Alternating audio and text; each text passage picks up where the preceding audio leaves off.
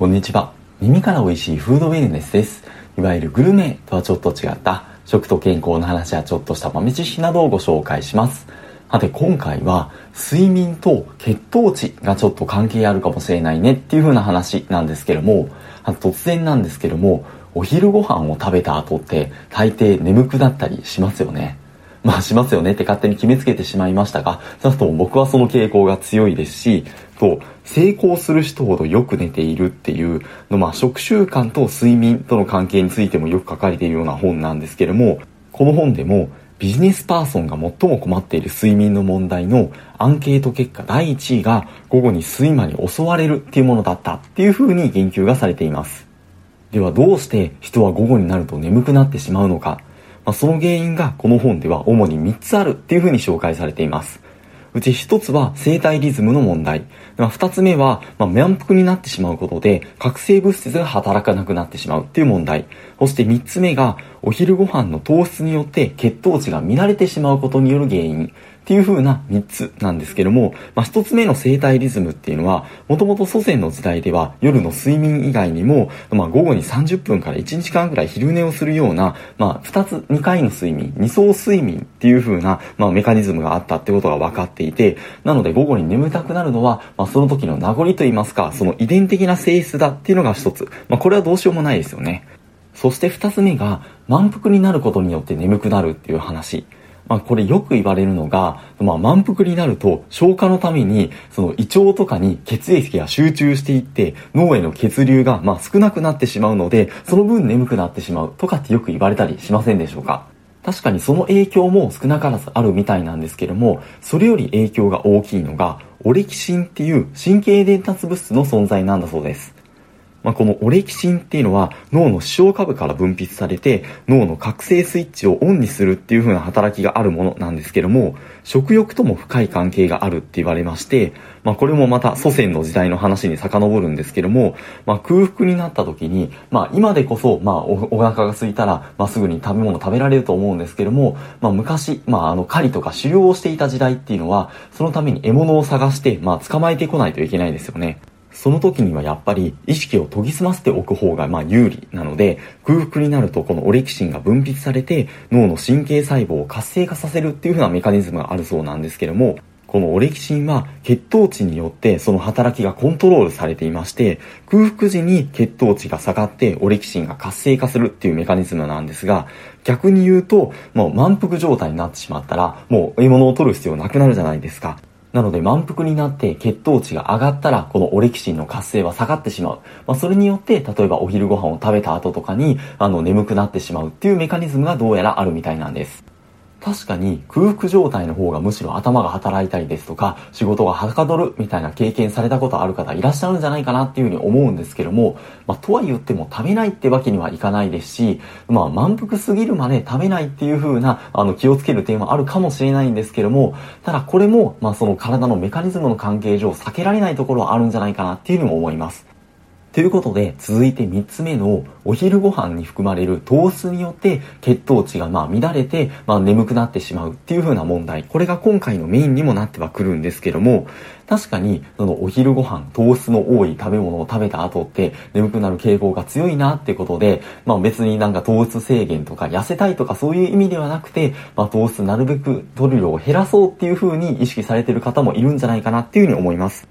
一方で特に外食とかだとご飯大盛り無料だったりですとか、まあ、丼物とか、その麺類とかを単品で済ましてしまったりとか、まあ、炭水化物の割合が、まあ、多い食べ物を取ってしまったりとかして、で、まあ、大量の糖質を一気に取ってしまうと、まあ、血糖値が、まあ、急上昇して、急上昇した後っていうのは、体が慌てて血糖値を下げようとするので、膵臓からインスリンっていうホルモンを過剰に分泌することで、今度は血糖値が急降下してしまうっていう風なことが起こったりもします。まあ、よく血糖値スパイクとかっていう風にも言ったりしますよね。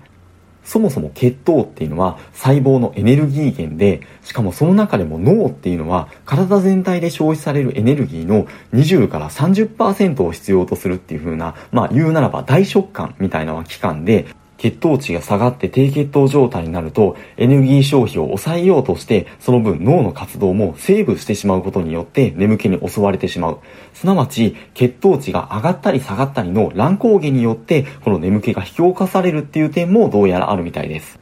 さらに血糖値が下がった時っていうのは逆に血糖値を上げようっていう風なメカニズムが働いて、まあ、血糖値を下げるホルモンっていうのはインスリンだけなんですけども血糖値を上げるホルモンっていうのはいくつかありまして例えばアドレナリンとかノルアドレナリンとかっていうホルモンも、まあ、血糖値を上げるために分泌されたりするんですけどもこれら決して悪いものではないんですがアドレナリンは別名攻撃ホルモンっていう風に呼ばれていてそのまあ怒りとか攻撃的な感情を刺激したりあとはノルアドレナリンっていうのは不安ホルモンっていう風に呼ばれて、まあ、不安感とか、まあ、恐怖感っていう風な否定的な感情を刺激するっていう風にも言われます。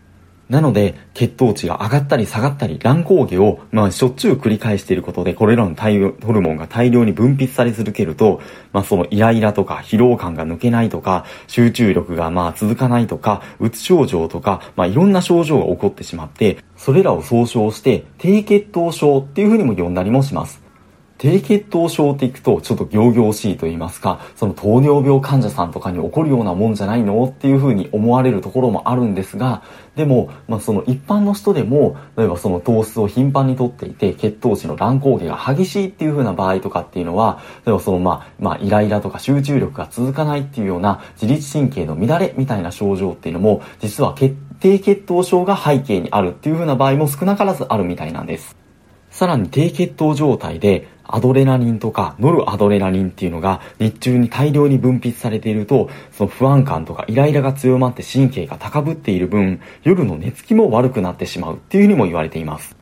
そして、日中の糖質以上に、まあ、その夜食、夜遅い時間に食べるような糖質もまた問題になってきまして、例えば夜遅い時間に帰ってきて、まあ、そこから本格的な晩ご飯。で、まあ何でもいいんですけども、まあそのラーメンとかうどんとか、まあご飯とか、まあその糖生成された糖質を大量に取ってしまったりですとか、まああとはちょっと夜空腹になってしまって、まあ夜食に甘いお菓子を食べたりとか、まあそんな時には、まあ血糖値が急上昇をしてしまって、まあでもそれ寝る前だからそれから眠くなっても別にいいじゃんって思われるかもしれないんですけども、その寝ている間に血糖値がそのインスリンの働きによって、まあ、急低下して、先ほど出てきたアドレナリンとかの興奮系のホルモンが分泌されることで、寝ている間にもかかわらず交感神経が優位になって、寝汗とか、激しいとか、悪い夢を見たりとか、お腹が痛くなったりですとか、その睡眠の質がそれによって大幅に下がってしまうっていうことも起こったりします。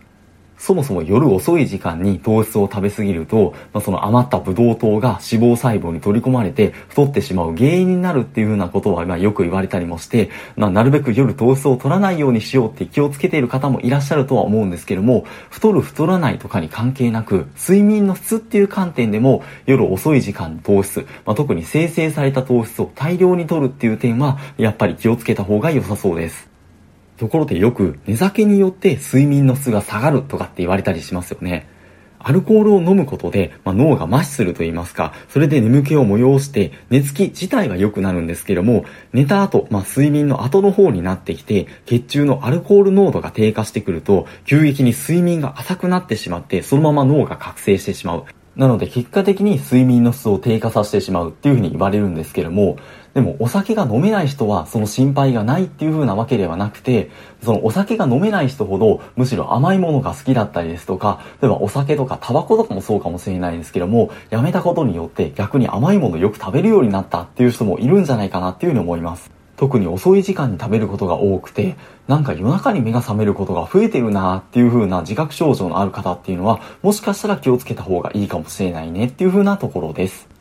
ただ夜ご飯の、まあ、これから活動しない時とかで言うのは別として、お昼ご飯のこれからまだ活動する時とかっていうのは、まあ、糖質を控えるっていうのもなかなかできないんじゃないかなっていうのを思うんですけども、これよく言われるんですが、この本でも解析食べっていうような表現されていまして、最初に野菜をとって、その後タンパク質をとって、最後にそのまあ炭水化物、ご飯とかを取るっていう風な食べ順を意識するだけでも血糖値の急上昇をある程度抑えられるっていう風に言われていて、とは言っても、おかず一気に食べてからご飯を最後に食べるってちょっと違和感ありませんか？僕そうなんですけども、でも野菜を最初に食べてから、あとはそのタンパク質とご飯を一緒に食べることによっても、その炭水化物による血糖値の急上昇をある程度抑えられるっていうのも言われています。あとは早食いによっても血糖値急上昇しやすいって言われるので、なるべくその意味でもゆっくり食べるっていう風なところでしょうか？ということで時間なくなってきましたが、素敵なフードレンスライフをお過ごしください。本日もありがとうございました。